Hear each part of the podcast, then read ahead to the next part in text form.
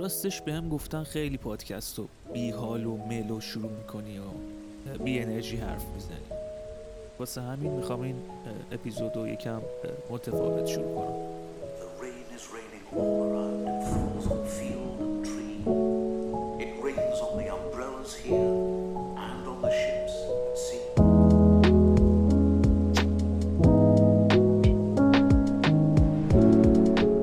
سلام به همگی من امیرم و این اپیزود دهم Design Cast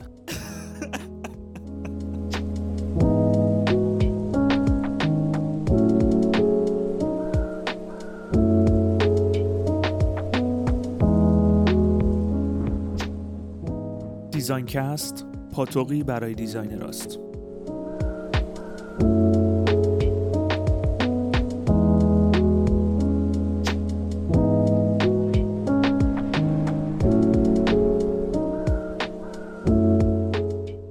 اپیزود قراره به ادامه حرفای من و حمید گوش بدید. اگه نمی‌دونید که داستان صحبتمون چیه پیشنهاد می‌کنم که برید و اپیزود قبل رو گوش کنید تا ایده کلی پیدا کنید نسبت به اینکه حمید کیه و ما چیا گفتیم که بحثمون رسیده به اینجا. خب تو داشتی راجع به باها و صرف می‌زدی. از ادامه اون قضیه از ادامه تجربه باها بگو. من سوال پرسیدم و بحث کم رفت تو حاشیه آره باهاست اتفاقی بود که اینو برات بگم شاید برات جالب باشه. در دوره ریاست آقای دکتر کیانی در دانشگاه هنر اصفهان بود. ابتدا برای برگزاری باهاس با دانشگاه مکاتبه شد. یعنی ما می‌خواستیم این اتفاق رو با دانشگاه رقم بزنیم.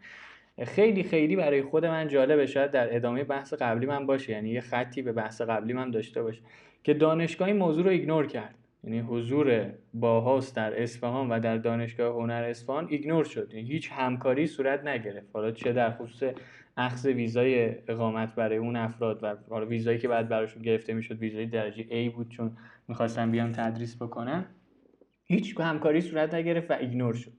و خب ما این اومدیم با همکاری بخش خصوصی که قطعا خب خانه صفوی بود رقم زدیم. این, این الان این وصل به بحث قبلی یعنی این خطه از اون بحث اومد که همینجا هم دانشگاه حتی اقدامات خارج از فضای دانشگاه رو هم حمایت نکرد و فکر نمی کنم همچنان هم بکنه. باهاست تجربه بود که توش چند تا چیز مهم اتفاق افتاد. یکی که آدمهایی توش اومدن که به قول نماینده فرهنگی سفارت آلمان در مراسم افتتاحیه ایشون می‌گفت که فکر بکنید که ذهن شما یک کاغذ سفیده و آمادش بکنین برای اینکه افرادی که اومدن اینجا این ده روز رو می‌خوان به شما تدریس بکنن بتونن روش اثرگذار باشن. فکر کنین کاغذ سفیدین یعنی صفر صفرین. هیچی اصلا نمی‌دونید هیچ ادعایی در خصوص دیزاین نکنین توی هر حوزه‌ای که هست. و همین شد. یعنی یک شروع بسیار خوب و هیجان انگیز با افرادی که هیچ ادعایی در حوزه design نداشتن. یعنی من شاید بگم علت موفقیتش چی بود؟ این بود. آدمایی توش بودن که هیچ ادعایی در مورد design نداشتن و اومده بودن که یاد بگیرن. و این یاد گرفتن خیلی مسئله مهمه که ما بخوایم یاد بگیریم. باز یادگیری رو هم ignore نکنیم. اینم باز خودش از اون چیزایی که کم بوده دانش میاره دیگه. ignore می‌کنیم هی یاد گرفتن. اون برای این مثلث یک طرفش خانه صفوی بود یک طرفش دانشجوهایی بودن که صفر کیلومتر بودن تقریبا و وارد حوزه دیزاین می‌خواستن بشن می‌خواستن یاد بگیرن. آماده بودن برای یادگیری. یک طرف این مثلث هم بخش خصوصی قدرتمندی به اسم چینی زرین قرار گرفت که واقعا واقعا واقعا باید ازشون تشکر کرد.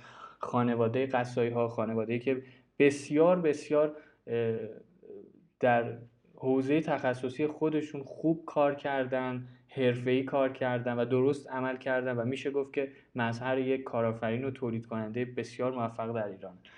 یه بخشش هم اونها بودن که اومدن فضای کارخونه رو در اختیار گذاشتن. اون بچههایی که تو بحث پروداکت سرامیک کار می‌کردن خب یک هفته رفتن در فضای چینی زرین فعالیت کردن و خب محصولشون رو دیدن ساختن پختن و آوردن به نمایش گذاشتن. یعنی اینقدر خوب اتفاق افتاد. این که میگم ساده سازی دقیقا همینه. یعنی ایده, ها، ایده تو ذهن همه هست. همه خلاقن همه هر کسی که داره دیزاین می‌کنه خلاقه و ایده داره. اینطوری نیست که نداشته باشه. همه داره. اما اینکه این ایده رو چطوری اجرایی بکنیم یا سالها در موردش حرف بزنیم این اون ورشه تمایز است که من فکر می‌کنم حلقه مفقوده ساده سازیه. اینکه ما بیایم ساده بکنیم تف... اینو من از باهاس یاد گرفتم. اینو من از استادای باهاس یاد گرفتم که بسیار مسائل رو ساده می‌دیدن. حتی در پوشش خودشون حتی در رفتارهای روزمره خودشون. یعنی با دمپایی مثلا با صندل میومدن می‌رفتن. فضای رسمی رو ایجاد نمی‌کردن که نشه. چرا؟ چون قرار بود همه یاد بگیرن. قرار بود همه با هم فضایی رو داشته باشن که این این اون مسئله که ما در استاد ایرانی کمتر می‌بینیم. استادای اتو کشیده و خیلی خیلی پروتکلمند و نظاممند و این اینطوری یعنی آدم میترسه حتی گاهی وقتا یاد بگیره میترسه سوال بکنه. اما من اینو از باهاس یاد گرفتم که باید خیلی خیلی ساده به همه چیز نگاه کنیم. حتی به ظاهرمون حتی به گفتگومون به رفتارهامون به تعاملاتمون و در نهایت به پروسه دیزاینمون. یعنی پروسه دیزاین انقدر ساده باید بهش نگاه بشه که در عرض مدت زمان بسیار کوتاهی به یک محصول اولیه قابل قبول برسه که حالا بشه اصلا در موردش صحبت کرد. نه مثل خیلیا که امروز می‌بینم در فضای تهران میگن خب ما هیچ میفروشیم. ما دیزاین هیچ می‌کنیم. همین که ما نشستیم خودش خیلیه دیگه. ما هیچیم ما هیچیم. می‌دونی؟ دارن میبرنش به سمت فضای هنر تجسمی که مثلا یه دو تا خط هزاران مفهوم رو داره. همون هم من نمیپذیرم. یعنی اینکه ما بشینیم در رابطه با یک تابلو سالها و ساعتها نظر بدیم و بگیم خب این مثلا هنره. حالا اوکی اگر تو حوزه هنر بحث کنیم قبوله یه چیز پذیرفته. اما در حوزه دیزاین نمی‌تونیم اینو بگیم. یعنی تو نمی‌تونی یک فضای سفید رو نشون بدی و بگی این دیزاینه.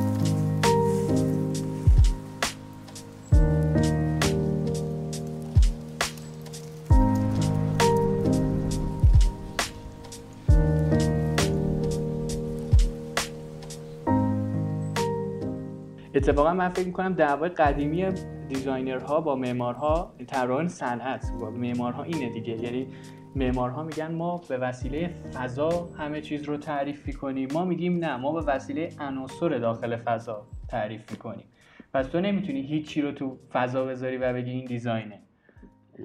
خود اون فضا هم که معمارا خلق می‌کنن یه نمود فیزیکی داره دیگه. یعنی ساختمان یک نمود فیزیکیه دیگه. میبینیش لمسش می‌کنی. ولی حالا ما میگیم یه شی هم اونجا باشه داریم فضا رو تعریف می‌کنیم باش. پس چیزی بود که از باهاس یاد گرفتم. یعنی اینکه ما بیایم با ساده سازی به یک نتیجه برسیم. اون نتیجه رو با جرأت و با جسارت در معرض دید عموم قرار بدیم و در معرض نقد قرار بدیم. نمی‌دونم نمایشگاه باهاس رو اومدی یا نیومدی اما نمایشگاه باهاس همه کاری توش بود. هم کار قوی هم کار متوسط و هم کار ضعیف. اما این این رو به بچه ها یاد داد این رو به من حمید نعمتی یاد داد که همواره کار خودت رو در معرض انتقاد و نمایش قرار بده. چون اگر این کار رو نکنی کاری نکردی. صرفا در اتاق خودت نشستی در استودیوی خودت پشت میز خودت یه سری چیز طراحی کردی و اونها رو جلو بردی این قصه باهاس بود که خیلی کوتاه. حالا اینکه بعد چه اتفاقایی افتاد یه سریا سعی کردن بگن ما انجامش دادیم مثل همون دانشگاهی که تا اون مرحله اول ایگنور می‌کرد اواخرش می‌گفت نه ما انجام دادیم. اصلا مکتب باهاس با مکتب اصفهان یه سنخیتایی داشته که ما خواستیم این اتفاق که اصلا مهم نیست. یعنی اون بودش که اصلا کی برگزار کرد کی چی کارش کرد کی اصلا تصاحبه مهم نیست مالکیت مهم نیست. مهم اینه که اتفاق افتاد و اتفاق به نظر من اتفاق مثبتی بود. علل خصوص برای خودم که بسیار بسیار مثبت متوجه شدم که اصلا این پروسه پروسه دیزاین که میگن اینکه فکر رو تبدیل بکن. می‌دونی اسم فا... اسم رویداد این بود The Manifest of Practice که ما ایرانیشو گذاشته بودیم آفرینش یک ایده. مثلا از آفرینش ایده می اومد یعنی می‌خواستیم ایده ها رو بیاریم روی محصول. بگیم آقا ایده اگه داری یه پروسه ساده تولید سریع و نشونش بده. حالا بعد اگه خواستی develop ش کن خواستی redesign ش کن خواستی تغییرش بده okay. ولی تو نشون بده تو جسارت نشون دادن طرح تو داشته باش. و باهاوس تقریبا اواخر همکاری من با خانه صفوی بود و موزه design. که اونجا خب حالا به دلیل اختلاف نظرهایی که در رابطه با همین عنوان موزه داشتیم موزه design استراتژی موزه شاید بگم بهتره. و اینکه موزه معماری یا خلاقیت خب من تقریبا کنار اومدم چون من معتقد بودم که باید موزه دیزاین می بود و حوزه های بیشتری از دیزاین مثل گرافیک مثل معماری مثل طراحی صنعتی طراحی پارچه اینا رو همه رو در بر اما خب به دلیل اینکه سرمایه گذاران پروژه خانه صفوی عموما معمار هستن خب دید هم قاعدتا دید معمارانه ای هست. البته به نظرم حرفه‌ای نیست اما خب فعلا همینه دیگه این شکلی. بعد از خانه صفوی و باهاوس اون اتفاقی که در زندگی من افتاد من سعی کردم یک حوزه دیگرم تجربه بکنم. من خب position هایی که داشتم همین position های مدیریتی بود دیگه. یعنی مثلا در خانه صفوی مدیر بودم و خب سروکله داشتم با این موضوع که خب ما بیایم استخدام آدم بکنیم مثلا تیم طراحی تشکیل بدیم. اون موقع هنوز به حرف از استودیو خودم یا صحبت کردن از اینکه استودیو داشته باشم نبود. یعنی اصلا هیچ وقت به این فکر نمی کردم که باید خودم هم استودیو داشته باشه فکر می کردم همیشه باید یک پختگی در انسان به وجود بیاد در یک طراح به وجود بیاد. که بگه خب من از این به بعد استودیو خودم می‌زنم حرف خودم می‌زنم و طراحی خودم می‌کنم. تو اون موقع این فکر رو نداشت یه چالشی که اونجا باش درگیر شدم این بود که خب اینو می‌دونیم دیزاین یک رشته بسیار نو و جدید در ایرانه دیگه. فکر می‌کنم عمر تقریبا چهل چهل تا پنجاه سال داره. و خیلی از آدم ها نمیشناسنش. یعنی شما وقتی من طراحی صنعتی خوندم خب نمیشناسنش. مثل مهندسی برق نمیمونه. مثل خیلی از پزشکی ها نمیمونه اگرچه که اهمیتش شاید از خیلی از اون رشته ها بیشتر باشه اما خب خیلی ها نمیشناسنش. و این نشناختن هزاران دردسر ایجاد می‌کنه. این دردسرها توی کسب و کار و توی شروع یک کسب و کار توی manage کردن کسب و کار خیلی اذیتت می‌کنه. چون می‌بینی که تو نمی‌تونی برای سیستم خودت یه مدیر عاملی بذاری که design بفهمه. یا افرادی رو استخدام بکنی که دانش design داشته باشن و ذهنشون هم با تو sync باشه و بتونن پروژه رو جلو ببرن و خوشقولم باشن. اون پروتکلای کسب و کار رو هم بفهمن. مثلا سر موقع باید تحویل بدن یک پروژه رو باید چطوری جلو ببرن. اینا رو باش به صورت چالشی من درگیر بودم توی این position که قرار گرفتم. بعد از خانه صفوی یه position ی به من پیشنهاد شد که من تقریبا می‌تونم بگم که خیلی خوشحال شدم که دارم وارد این position میشم. من شدم مدیر منابع انسانی یک شرکت معماری و شهرسازی به اسم پلشیر که خب شرکت پرسابقه ای بود در حوزه طراحی طراحی شهری و طراحی معماری.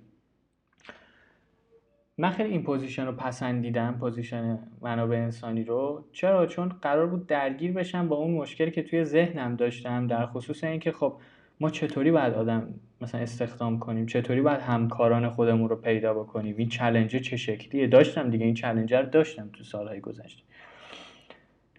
اونجا به من تجربیات توی این حوزه اضافه کرد. اینکه اصلا رفتار با منابع انسانی پروتکل های حقوقی با منابع انسانی باید چه شکلی باشه؟ اینکه اصلا آدم ها رو باید بشناسه یه کسی که می‌خواد کسب و کار را بندازه. شاید خوب باشه که در رابطه با این صحبت کنیم چون پایانامه من این بود دیگه. یعنی پایانامه کارشناسی من این بود که چطوری شما یک استودیوی چابک در حوزه طراحی صنعتی بتونی ایجاد بکنی.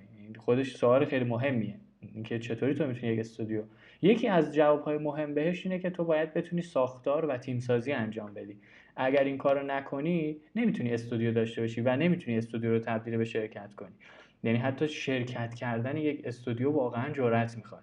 یعنی که ما از این حرف بزنیم که ما می‌خوایم استودیومون رو شرکت بکنیم واقعا جرأت می‌خواد. چون استودیو باز هزینه‌اش مشخصه آدماش مشخصن همکاراش مشخصه و شرکت یه چیز میشه گفت که گسترده تری من این رو هم در پلشیر تجربه کردم. حدود دوازده ماه در این position بودم. خب position سختیه position اصطکاکیه فرسودگی شغلی میاره به نظر من و آدم خسته می‌کنه که تو روزانه با آدم های بسیاری در ارتباط باشی و در خصوص استخدام اخراج دعوای با مدیر در رابطه با اینا بخوای باهاشون challenge بکنی. دوازده ماه من در پلشیر این تجربه خاص و منحصر به فرد داشتم که همزمان هم شد با پایان تحصیلات کارشناسی و من از پلشیر هم جدا شدم. از اینجا به بعدش به نظر من داستان یک زندگی جدیده و داستان یک یه داستان جدیده یه قصه جدیده که باید با هم شروع کنیم. اگر می‌خوای تا اینجا سوالی بکنی اگر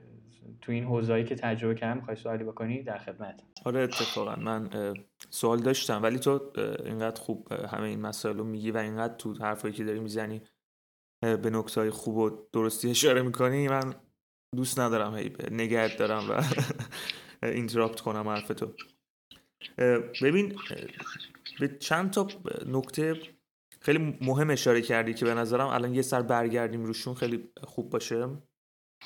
یکی از همه این که دانشگاه اول از همه این که دانشگاه واقعا حمایت نمی‌کنه. خیلی عجیبه. دانشگاه به هیچ وجه حمایت نمی‌کنه فعالیت های بیرون از دانشگاه و فعالیت هایی که دانشجو بهش نیاز داره. من به عنوان یه شخصی که کارشناسی طراحی صنعتی خوندم توی یکی از بهترین دانشگاه هنر ایران حالا حداقل اون دانشگاه برندینگش اینه که ادعا می‌کنه یکی از بهترین دانشگاه هنر ایرانه و داره طراحی صنعتی رو ارائه می‌کنه به عنوان یه درس کارشناسی یه کورس کارشناسی. چرا من تا حالا یه دونه بازدید نرفتم از یه شرکت؟ از یه شرکت درست حسابی. می‌دونی چی میگم؟ چرا برنامه هایی واسه ما نذاشتن که دانشجویی که در نهایت حالا من خودم رفتم درگیر شدم. تو ماشاءالله خیلی زود از فکر کنم اولین سالی که وارد دانشگاه شدی گفتی 94 رفتی دیگه رفتی شروع کردی به کار. حالا اینم با رویت شخصی خودت سازگار بوده. ولی من می‌شناسم خیلی که اینجوری نیستن و حتی اواخر دوره دانشگاهشون هم به همچین برایندی نمی‌رسن. یعنی هنوز اون جرأت توشون به وجود نمیاد که بخوام برن یه جا کار کنن برن مثلا با کارفرما صحبت کنن برن اشتباه کنن برن. می‌دونی چی میگم؟ خراب کنن دیگه برگردن دوباره خودشونو بسازن. اینا واسم خیلی عجیبه همیشه. یعنی اون موقعی هم که دبیر انجمن علمی بودم یادمه که به خاطر یه چیز خیلی ساده مثلا نمی‌دونم خندهدار بود. استاد مثلا از آمریکا اومده بود دانشگاه ایونت برگزار کنه. بعد ما به خاطر مثلا چهار تا دونه پذیرایی و تاکسی گرفتن واسه اون درگیر بودیم و بحران داشتیم. که چیزایی بود که اصلا شرمندگی ایجاد می‌کرد. واسه من که بعدا بخوام بگم که من دانشجوی این دانشگاهم یا اصلا من دانشجو هم کلا انگار با یه مؤسسه ای داشتیم کار می‌کردیم که نیاز به کمک داشت. نکته بعدی که من فکر می‌کنم بهتر بازم راجبش صحبت کنیم این دیسیپلین عجیب غریبیه که استادای design ایران دارن. مثلا من همین استادی که میگم و که دعوتش کرده بودیم اومده بود دانشگاه و event برگزار کرده بود یه event سه روزه بود فکر می‌کنم. خیلی آدم خاکی و عجیبی بود. حالا خاکی از نظر اینکه humble بود نسبت به دانشی که داشت. طرف استاد تمام یه دانشگاه خفن بوده استاد تمام رود آیلند بود طرف. ولی اینقدر خوب communicate می‌کرد با دانشجو صحبت می‌کرد. یه سری نکاتی به اصلا هم حرفای اضافه نمی‌زد جالبه.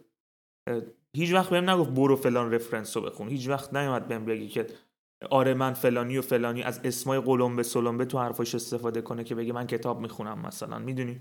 همون چیزی که می‌خواستم و درست بهم سرنخ می‌داد و من می‌رفتم پیدا می‌کردم و توی همون دوره دو روزه حداقل می‌تونستم باش کلنجار برم و یه تجربه جدید بود برام. یه فضای پویا شکل داده بود. می‌دونی؟ یه فضای پویای آموزشی که منفعلانه نیست. فقط استاد به عنوان متکلم وحده داره حرف نمی‌زنه که بقیه گوش کنن. که بعد اون استاد رو مثل کتاب مقدس برن تکرار کنن تکلیف انجام بدن واسش بیارن. هر کسی آزاد تو اون حوزه خودش اون حباب اطرافش بچرخه تجربه کنه و وقتی با استاد صحبت می‌کنه صرفا بتونه اونا رو توسعه بده. و این تجربه بود که من واقعا تو کل دانشگاه نداشتم و تو اون دوره داشتم تو همون برنامه‌ای که اتفاق افتاده بود داشتم. نمی‌دونم این, این دیسیپلینی که تو باید حتما رسمی باشی و حتما باید اینجوری برخورد کنی و اینا اینا هم واسم خیلی یه جوری که میک سنس نمی‌کنه که فکر می‌کنم ریشش هم تو همون مسئله ای باشه که می‌دونی چون ما دیگه دهکده ایم و تو این دهکده اتفاقی نیفتاده و تو این دهکده افراد نمی‌تونن مکالمه برقرار کنن دیالوگ وجود نداره گفتمان نداریم یه همچین ظاهری واسه خودشون درست می‌کنن دیگه. یه, یه وضعیتی به وجود میاد که این کل این پویایی رو از بین می‌بره. تو هم مطمئنا تو اون workshop باهاوس تجربه کردی همچین چیزی رو. منم اومده بودم و دیده بودم کار بچه ها رو کار workshop رو. هم اونو دیده بودم هم سیت پرایز اومده بودم کار رو دیده بودم. البته به سیت پرایز که خودم کلی انتقاد دارم ولی به اون کارهایی که از طرف همون استاد دانشگاه فکر می‌کنم با اومده بودم و انجام داده بودم به نظرم خیلی کار جالب. واقعا تکنیک های سریع prototype های زیبا فرمای خوب مشخص بود. اون اون communication حتی توی اون کارهای نهاییشون هم مشخص بود. این خیلی واسم جالب بود که اینجوری تونستن handle بکنن و برسونن به اینجا. من حالا امیدوارم اگه ما خودمون یه روزی نمی‌دونم به هر دلیلی وارد این زمینی شدیم که بخوایم به کسی اطلاعات انتقال بدیم خیلی صادقانه تر این کار رو انجام بدیم. من حتی حالا که اومدم کارشناسی ارشد این وضعیت رو شدیدتر می‌بینم. یعنی این دیسیپلین و این حالا نمی‌خوام توهین کنم ولی این عصا قورت دادگی تو افراد رو اینجوری می‌بینم. آره. اینو یه جوری می‌بینم که واقعا دیوار می‌کشه بین من. باورت میشه من جرئت نمی‌کنم ایمیل بدم به استادم بگم استاد بیا اینو مثلا من مشکل دارم تو این قضیه. از اون اول که ما این دانش کارشناسی ارشد رو شروع کردیم شروع کردم میگن که تو به عنوان یه دانش کارشناسی ارشد نمی‌دونی که باید این کارو بکنی یعنی تو نمی‌دونی باید اینو اینجوری هم. خب نمی‌دونم دیگه اگه می‌دونستم چرا اومدم ارشد بخونم؟ خیلی عجیبه. اینم به نظرم خیلی سمیه توی کل فضای دیزاین و بیشتر باعث از بین رفتن و مردن اون گفتمان میشه. و ایندیویدوال هایی که هستن توی این رأس این امور مثلا اون استاد واسه کل زندگیش داره پژوهش می‌کنه می‌دونی؟ فلان استاد کل زندگیش کف بازار داره میچرخه. خب که ما تو دوره کارشناسی تجربه همچین استادی داشتیم دیگه. طرف نجار بود رسما می‌دونی؟ یعنی کلا فاصله گرفته بود از قضیه دیزاین. فکر کنم می‌دونی کیو میگم. حالا من نمی‌خوام اسم ببرم ولی همونی بود که می‌گفت باید برید بله. جارو بزنید کف کارگاه بقیه رو و مثلا وایسید و ممارست بکشید تا بهتون اجازه بده فلان فن کارش رو بهتون یاد بده که مثلا این چوب رو می‌خواید به اون چوب بدوزید با روش درستی بتونید اینا رو با هم دیگه اتچ کنید. خیلی خیلی اینم به نظرم فرساینده است تو کل این پروسه. خب بریم سراغ زندگی جدید تو. اگه می‌خوای چیزی به این چیزی که من گفتم اضافه کنی اضافه کن و اگه نه که بریم و نیو ایج حمید نعمتی رو ببینیم که به چه صورت بوده.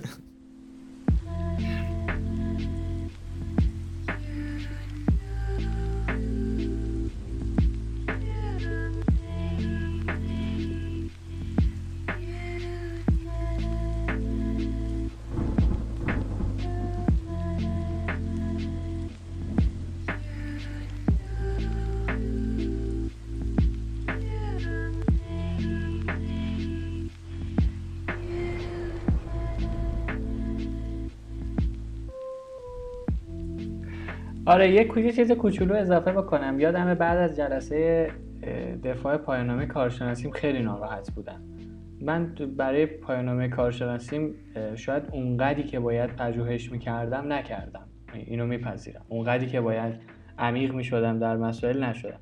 اما جلسه دفاع من خیلی بد اتفاق افتاد. هم همین که مجازی بود و توی جلسه مجازی نمیشه خیلی گفتگو شکل بگیره. هم برخورد استادهام که البته خیلی چیزها هم در مدت زمان تحصیلم ازشون یاد گرفتم اما خب برخورد نامناسبی بود. پدر من معلمه امیر. بعد از شنیدن اون موقع اون اتفاقی که در جلسه افتاد یه جمله خیلی جالبی به من گفت. گفت ما معلم نشدیم که مچ آدم ها رو بگیریم یا مثلا بگیم که این غلطه یا این درسته بشینیم به قضاوت کردن. ما معلم شدیم که اتفاقا همراهی بکنیم همدلی بکنیم. کمک بکنیم اون سرنخی که تو میگی آقای کاردینی میده رو بدیم یعنی بریم به این سمت که با دانشجوی خودمون با دانش آموز خودمون واقعا همراه بشیم. این این اون چیزیه که تو دیسیپلین استادای ما وجود نداره. استادای ما در مقام قضاوت قرار می‌گیرن و همش دارن قضاوت می‌کنن که خب این دانشجو این شکلیه این دانشجو اون شکلیه این پس کارش این شکلیه. حالا مثلا یه دانشجو ممکنه سالهای اول لیسانسش کار نکرده باشه سال آخرش بخواد کار بکنه. ولی با همون دیسیپلین سالهای اول قضاوتش می‌کنه. این قضاوت خیلی بده. مخصوصا تو فضا تو فضای زندگی شخصی اینا که خیلی بده تو فضای تخصصی هم بده. و اینو با خودت هم باش مواجه شدیم ما اصلا بلد نیستیم نقد کنیم. یعنی وقتی می‌خوایم یه کاری رو نقد بکنیم همدیگر تخریب می‌کنیم همدیگر ایگنور می‌کنیم. میگیم که بلد نیستی نمی‌فهمی. می‌دونی این واژه ها واژه خطرناکیه در دانش در علم. به نظر من نظر شخصیمه ما نباید همدیگر اینطوری قضاوت بکنیم. ما باید همدلی بکنیم. اگر یه همکلاسی داریم اگر یه همکاری داریم اگر در فضای کاریمون با این افراد مواجهیم باید همدلی بکنیم که اونها هم اون چیزهایی که شاید ما بیشتر می‌دونیم و شاید بیشتر یاد گرفتیم و یاد بگیرن. این متاسفانه در دانشگاه و در استادای دانشگاه ما من ندیدم. حالا شاید هم وجود داشته باشه و من ندیدم. یعنی من جوری بودم که ندیدم. نبوده حمایت هم که برمیگرده به ساختار اجتماعی ما دیگه. یعنی برمیگرده اصلا به ساختار ایران که یک ساختار رئیس و مرعوسی و از بالا به پایینه و از بالا به پایین کلا سیاست ها شکل می‌گیره. و این جنبندی بکنم روی این دوتا مطلب. من دوتا چیز رو از این یاد گرفتم. باید درس بگیریم دیگه. یا می‌تونیم توی این باطلاق بمونیم و خودمونم دست و پا بزنیم و مثل خیلیایی بشیم که همینن یعنی دارن دست و پا می‌زنن. یا می‌تونیم این تصمیم جدید بگیریم. اون تصمیم جدیده برای من دو تا چیز بود امیر. تصمیم اولی بود که از دانشگاه برو. از دانشگاه برو.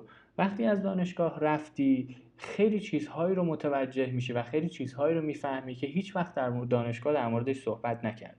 دومین مطلب این بود که اینو در فضای کاری حس کردم و اون اتفاقهایی که از نبود حمایت در دانشگاه میگی. اون هم این بود هر پروژه جدیدی که می‌خوای آغاز بکنی یا هر کاری که در ایران می‌خوای بکنی دستتو بذار روی زانوت و بوت استریپینگ کن به اصطلاح پاشنه کفشتو بکش بالا خودت انجام بده. روی دولت حساب نکن. دولت یک شریک چهار سال است. سیستم های حاکمیتی شرکایی هستند که عموما میان business ها و کسب و کارها رو به مالکیت خودشون در میارن. یعنی تو یواش یواش اصلا fade میشی. میری اون دور دورا قرار می‌گیری. فقط در مورد صحبت میشه. دیگه تاثیرگذاری به عنوان یک designer یا یک founder کسب و کار رو نداری. پس این دوتا درسی بود که من از این ماجرا یاد گرفتم و امروز هم دارم ازش استفاده می‌کنم. با دولت معامله نمی‌کنم و سعی می‌کنم هر کاری می‌خوام شروع بکنم bootstrapping کنم. حتی با سرمایه کم با خیلی کمتر از اون چیزی که باید برای اون کار باشه اما سعی می‌کنم شرکای این شکلی رو به پروژه ها اضافه نکنم. چون به نظر من پروژه رو می‌کشه و پروژه تو نطفه خفه میشه. چون انقدر مسائل بروکراسی و بروکراتیکش و نمی‌دونم صحبت کردن در مورد خیلی حاشیه هاش مهمتر میشه که اصلا اصل ماجرا فراموش میشه.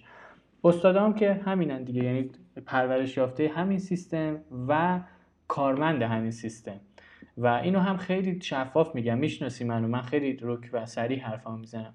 عموما به نظر من عموم استادهای دانشگاه نمیگم همشون عموم استادهای دانشگاه در ایران افرادی هستند که کاملا در بازار آزاد و بازاری که باید توش کار می‌کردن شکست خوردن. و برگشتن دارن شکست هاشون رو تدریس می‌کنن. و به نظر بهترین درسی که روی صحبتم با اون دانشجوهایی که امروز دارن در دانشگاه ایران دیزاین می‌خونن رشته خودم میگم بقیه رشته رو نمی‌دونم. این هستش که مهمترین درسی که می‌تونید از استادهای دانشگاهتون بگیرید اینه که شکست های اونا رو تجربه نکنید. چون اونها آدم های بسیار شکست خورده در business هستن. چون اگر این نبود وقتی برای تدریس تو دانشگاه پیدا می‌شد. میگم باز عمومشون به نظر ما یه سریشون هستن که واقعا عشق تدریس کردن تو دانشگاه هستن. عشق اینو دارن که یه چیزی رو یاد اونا رو با روی صحبت هم هستن. اون استادهای محترم و دوست داشتنی نیست. اما عموما به نظر من این شکلی بیایم سر مسئله جدید زندگی و قصه جدید حمید نعمتی. من تصمیم گرفتم که business خودم رو داشته باشم. این خودش خیلی سوال ایجاد می‌کنه که چرا در اونم در جامعه جامعه ایران در کسب و کار ایران در فضای اقتصادی ایران خیلی کار سختیه که تو business خودتو داشته باشی.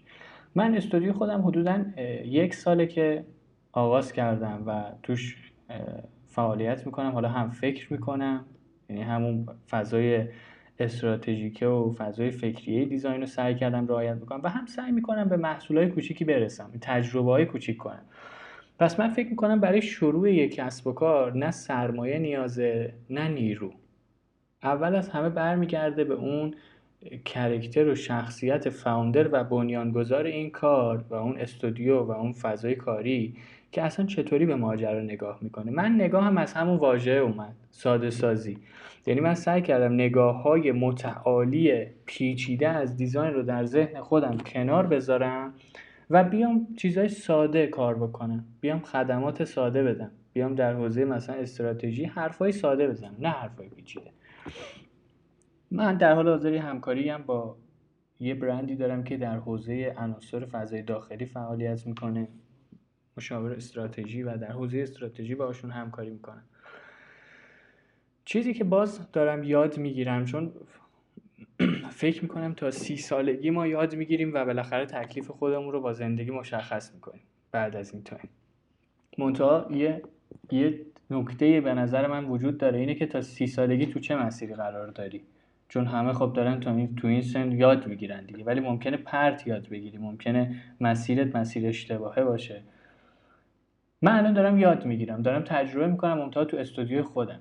و بعدا هم اینا رو منتشر می‌کنم و میگم که این کارهای من بوده. ببینید که چقدر مثلا ممکنه از نظر مخاطب حرفه‌ای یا مخاطب غیر حرفه‌ای حتی کارهای cheap ی باشن. okay cheap ن. مثلا طراحی یک مبلمان خیلی خیلی ساده است. نمی‌دونم طراحی یک product خیلی خیلی ساده است.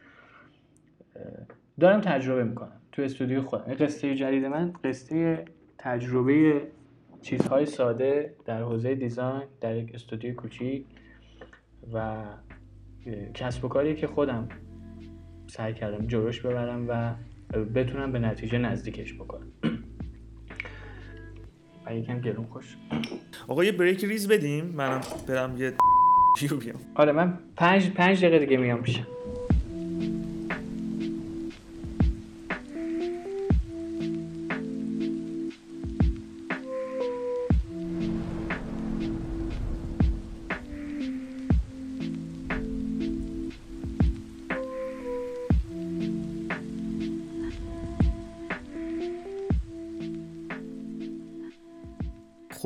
قسمت دوم حرفای من و حمید گوش دادید. اگه می‌خواید ادامه بحثمون رو دنبال کنید حتما منتظر آخرین بخش از سه‌گانه حمید نعمتی باشید.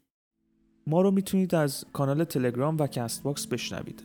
اگه داستانی برای تعریف کردن دارید می‌تونید تو اینستاگرام direct بدید.